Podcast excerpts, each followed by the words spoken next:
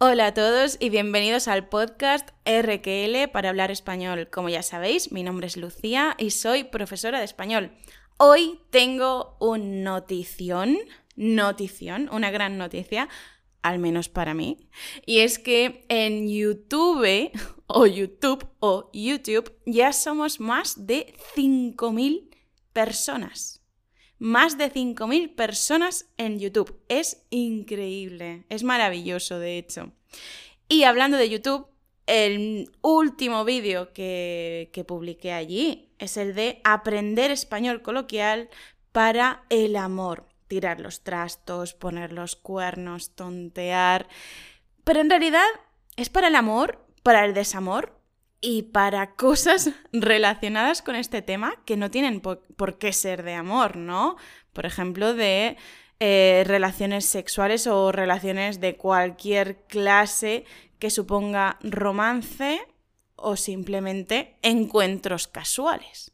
Pese a que expliqué un montón, muchísimas expresiones coloquiales, por supuesto se quedaron otras muchas en el tintero quedarse en el tintero es que algo se queda sin decir, se queda sin nombrar. Pues bien, se quedaron muchísimas expresiones en el tintero porque es un tema inabarcable, inabarcable. Hay tantas que podría tirarme toda la vida hablando sobre ellas.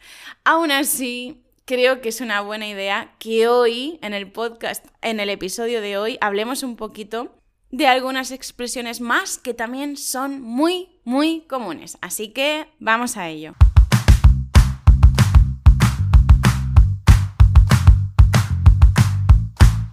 Uy, uy, uy, casi no presento a quien tenemos aquí hoy también. Vamos a estar hablando Antonio y yo, ¿vale? Así será un diálogo más interesante entre los dos. Empezamos con la primera. Antonio. Siempre hay un roto para un descosido. ¿Qué significa? Pues que todo el mundo, sea como sea, al final siempre puede encontrar a alguien afín a él o a ella. Normalmente siempre se ha solido asociar un poco negativamente porque se decía a gente que tenía ciertos defectos, ya sea físicos, ya sea a nivel de personalidad, pero que incluso ellos al final podían ser capaces de encontrar a alguien que, entre comillas, les pudiera aguantar o que pudiera convivir con eso sin problema y quererles tal y como eran. Básicamente, que si alguien es feo, no pasa nada porque siempre hay un roto para un descosido. O si alguien es un poco, de cualquier manera, puede ser una persona que es un poco egoísta o que es un poco tonta, ¿vale? Cualquier defecto a nivel físico o a nivel anímico, digamos, puede encontrar a otra persona para una relación amorosa siempre hay un roto para un descosido. Y no tiene por qué ser solamente algo malo, ¿no? También se lo podemos decir a un amigo de broma cuando corta con su pareja. Exacto, esa frase es muy común utilizarla con, amigos y amigas cuando estamos vacilándoles un poco y, te dicen que han encontrado pareja y, y siempre le puedes decir que siempre hay un roto para un descosido. Sí, cuando encuentran a alguien, es que siempre hay un roto para un descosido, claro que sí. O cuando cortan con alguien, no te preocupes, siempre hay un roto para un descosido. Encontrarás a alguien que te aguante. Vamos con el siguiente. Tener un flechazo. ¿Qué significa? Para empezar, ¿qué significa flechazo? ¿De qué palabra viene? De flecha. ¿Y qué es una flecha? Un arma. para atravesar cosas que se lanza con un arco. Vale, una flecha es una especie de palo, dicho llanamente, es como un palo que tiene una punta, una, una punta puntiaguda, es decir, que puede ser peligrosa. Y cortante. Y que corta, que hiere.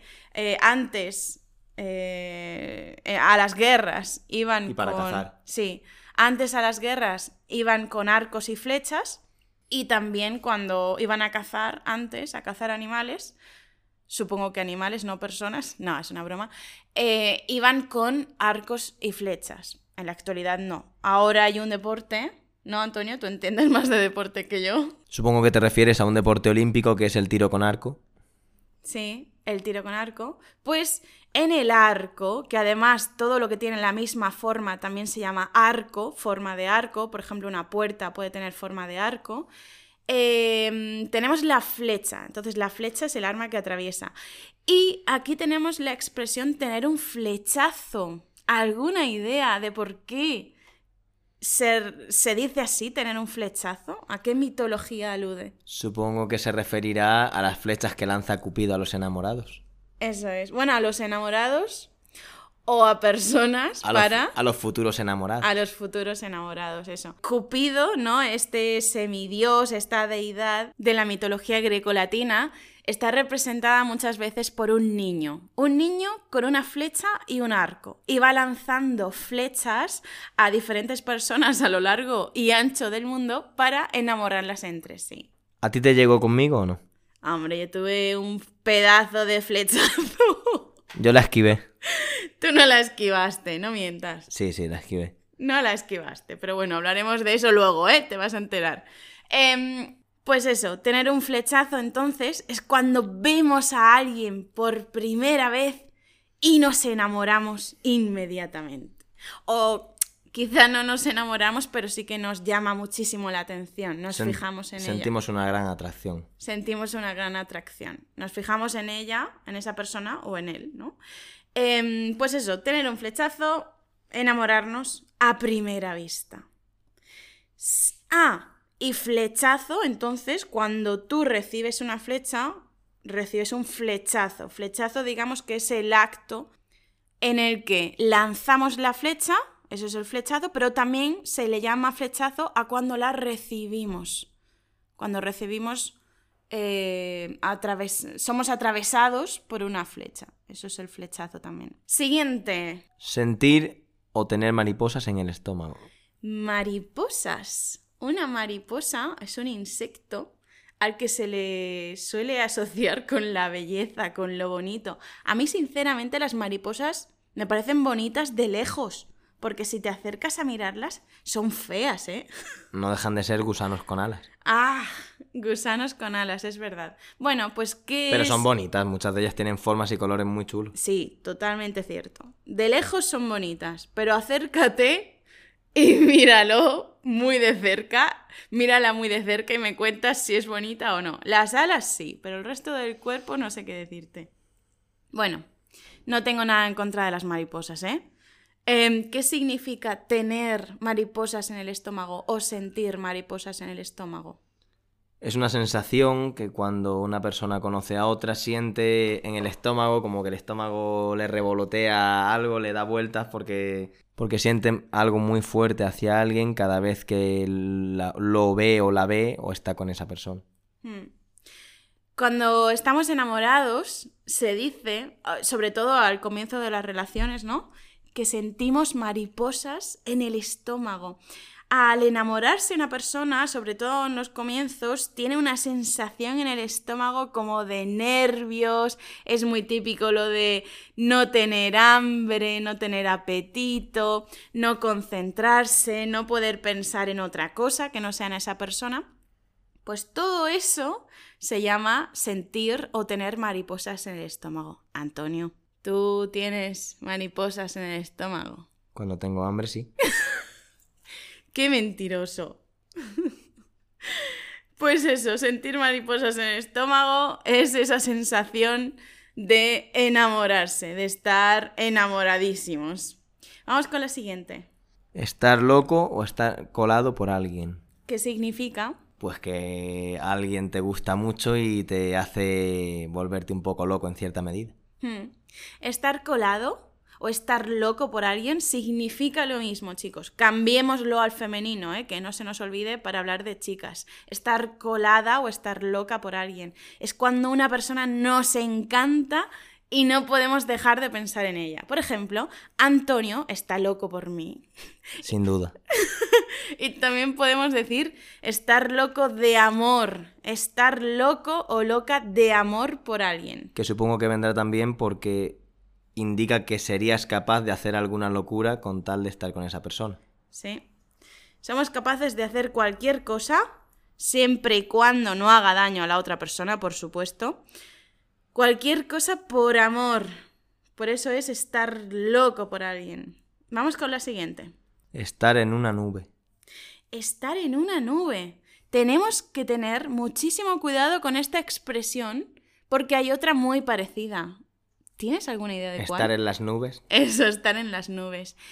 ¿Qué significa estar en las nubes? Se suele utilizar cuando una persona es muy despistada, cuando no, no presta mucha atención a las cosas. Otra expresión que tenemos para esto es estar empanado o estar empanada. Cuando tú estás empanado o estás en las nubes, es que no te estás enterando de nada. Por ejemplo, estás en clase de español y no y no estás prestando atención porque, no sé, porque te ha ocurrido algo eh, y estás pensando en eso, o tienes hambre y no puedes concentrarte, es como que se te va la atención, pues estás en las nubes, es que no te enteras de nada, ¿no? Estás en las nubes o estás empanado. Y yo te puedo decir, oye, que estás en las nubes, céntrate, ven aquí, baja de las nubes y, y céntrate. Pero la expresión que nos interesa ahora, relacionada con el amor, ¿cuál es? Estar en una nube. ¿Por qué? Ah, ¿Qué significa estar en una nube? Bueno, pues las nubes se supone que son bastante etéreas, están en el cielo, como que flotan en el, en el cielo, y cuando tú eh, estás en una nube es como que tienes esa sensación de estar tan tan feliz que no te enteras, que es como si no pisaras el suelo y como si estuvieras levitando todo el tiempo. Muy bien. Una nube es, solo aire, ¿no? No no es algo sólido, no lo podemos tocar, no lo podemos sentir, pero existe esta imagen de que una nube es algo blando, algo blandito, muy cómodo, como si fuera un algodón. Pues estar en, en una nube es como si estuviéramos flotando flotando muy cómodamente, eh, nos, como si nos sintiéramos muy a gusto. Cuando estamos enamorados, estamos como en una nube, porque estamos eh, en un mundo maravilloso y nos sentimos súper a gusto. Sobre todo, sobre todo, cuando, por ejemplo, vamos a poner un ejemplo. Antonio me pidió que nos tomáramos un café eh, en la primera cita. Para tener la primera cita, él me propuso tomar un café. y, claro, si yo le decía que no, él no iba a estar en una nube, iba a estar muy triste. Pero yo le dije que sí, que vale, que nos tomáramos un café. Pues ¿dónde estaba Antonio? Estaba en una nube, ¿o no? Igual has modificado un poquito la historia a tu favor, pero bueno, te lo permito. Pues eso, cuando algo nos sale bien, pueda ser relacionada con el amor o no, estamos en una nube. Nos han dado una beca de investigación para el tema que nos interesa. Estamos en una nube, estamos súper felices. Pero sí, se utiliza muchas veces también para el amor, estar en una nube, porque algo con nuestra amada o nuestro amado nos ha salido muy bien. Vamos con la siguiente expresión. Tener un romance con alguien. Tener un romance con alguien. ¿Qué significa eso? Pues tener un pequeño amorío con alguien. Tener un romance con alguien. Un amorío con alguien. Una relación corta pero intensa. Por ejemplo, siempre ha sido muy común, especialmente en los adolescentes, tener romances de verano. Aunque quizás este es un vocabulario que actualmente está un poco pasado de moda porque los jóvenes lo suelen llamar estar de rollo o tener un lío. Exacto. Y además eso es, bueno, ese es parte del vocabulario que vimos en el vídeo de esta semana. O sea, en el último vídeo que publiqué en YouTube, ahí decía que significaba estar de rollo y otras formas de decir lo mismo, que es lo de tener un romance, que como ha dicho Antonio, pues ya está un poquito pasado de moda, ¿no? No es un vocabulario muy moderno. No lo utilizan los jóvenes, en definitiva. La siguiente expresión le interesa sobre todo mucho a Antonio, no por nada, ¿eh? No por nada, sino porque está relacionada con el vocabulario futbolístico, con el vocabulario del fútbol. ¿Cuál es esa expresión? Casarse de penalti. de penalti. O sea, casarse con alguien de penalti. ¿Qué es un penalti? Es un, la, la máxima pena en fútbol, que es un tiro sin barrera ni defensa, solo el, el lanzador contra el portero, chutando desde una distancia bastante cercana a portería. Otra vez para tontos, por favor, que yo de fútbol ya tal. Cuando se comete una falta en el área de uno de los dos equipos, se castiga con un penalti, que es una falta sin barrera ni, ni defensa por delante, tan solo el portero, y se encuentra el lanzador y portero chutando desde una distancia bastante corta. Ah, vale. O sea, alguien ha cometido una falta, ¿no? Un error. Y el castigo es que un jugador va a chutar a la portería contraria y... Sin defensores Claro. y desde, y y desde muy cerca. Entre medias no va a haber nadie para protegerlo, solo el portero. Exacto. Y la mayoría de las veces, por supuesto, suele acabar en gol porque es una de las situaciones más fáciles de anotar gol en el fútbol. Vale, vale, que nos quede claro para entender bien esta expresión, que el penalti es un castigo, es un error, o sea, se ha dado por un error, en el que se ha colado muchas veces, quizá no siempre, pero en el que se ha colado un gol. Ahora pensad, ¿qué significa casarse de penalti? Antonio, ilumínanos.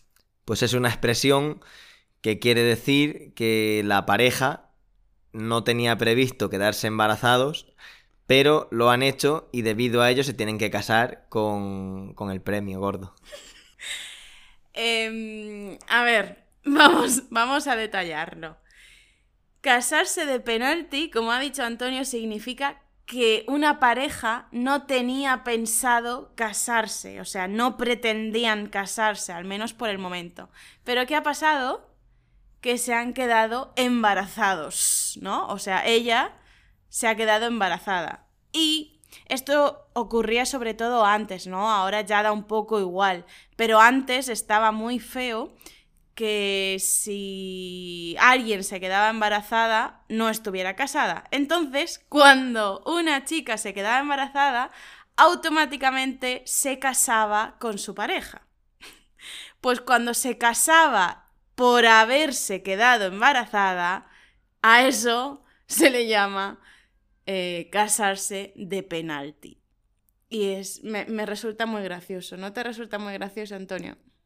Tiene su gracia como expresión, pero seguramente no tanto por el contenido que... Claro, o sea, a nosotros nos hace gracia como, como expresión, pero a las personas a las que les haya ocurrido no les tiene que haber resultado muy gracioso, ¿no? Quedarse embarazados sin querer quedarse embarazados y, sin querer casarse. Pero bueno, yo recuerdo, eh, esto es un ejemplo, ¿no? Pero yo recuerdo la casa en la que yo vivía cuando era pequeña.